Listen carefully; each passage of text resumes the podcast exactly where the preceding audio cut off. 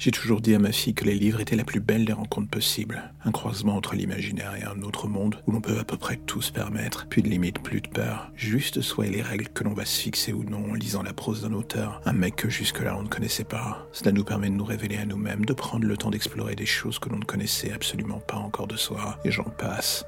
En gros, c'est pour moi une étape pour le moins nécessaire à la formation de la personne que l'on va devenir avec le temps. Tout cela, c'est ce que je pensais être le bon discours à tenir à une enfant. Je me disais, je me disais, vu ta bibliothèque de vieux livres, mec, elle aura de quoi tenir pendant des années et se créer un monde bien à elle. Ça sera parfait. En gros, j'étais plein de bonnes intentions.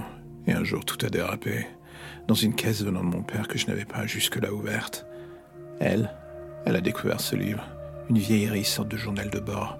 Elle a tout de suite eu une connexion pour le moins étrange avec ce livre. Mon père était un écrivain, j'avais des caisses entières de ses carnets de notes, et pour moi c'était juste l'un d'entre eux, un de plus. Je n'avais pas fait attention au prix garde, ou vu de raison de me méfier. J'aurais dû. Et ce soir-là, en rentrant, je n'ai pas vu la moindre trace de ma fille. Juste ce livre ouvert à même le sol dans le salon. Je l'ai cherché elle, dans sa chambre. J'ai cru à un coup de fatigue, une envie de dormir, qu'elle avait disparu d'un coup. Et puis rien. L'instinct paternel reprenant le dessus. J'ai cherché, j'ai remué l'appartement de fond en comble. Toujours rien.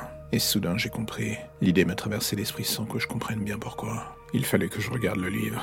Et là, sur la page ouverte, j'ai vu les mots s'écrivant au fur et à mesure. Ces mots, c'était ceux que ma fille écrivait de l'autre côté de la page blanche, prisonnière d'une histoire qu'elle ne maîtrisait pas. Et en un court instant, je compris qu'en poussant ma fille à s'évader dans son imaginaire, je l'avais emprisonnée à jamais dans ce livre, sans comprendre comment l'en sortir. Séparé par la barrière des mots, je me sentais désormais impuissant, tout comme elle, je l'imaginais.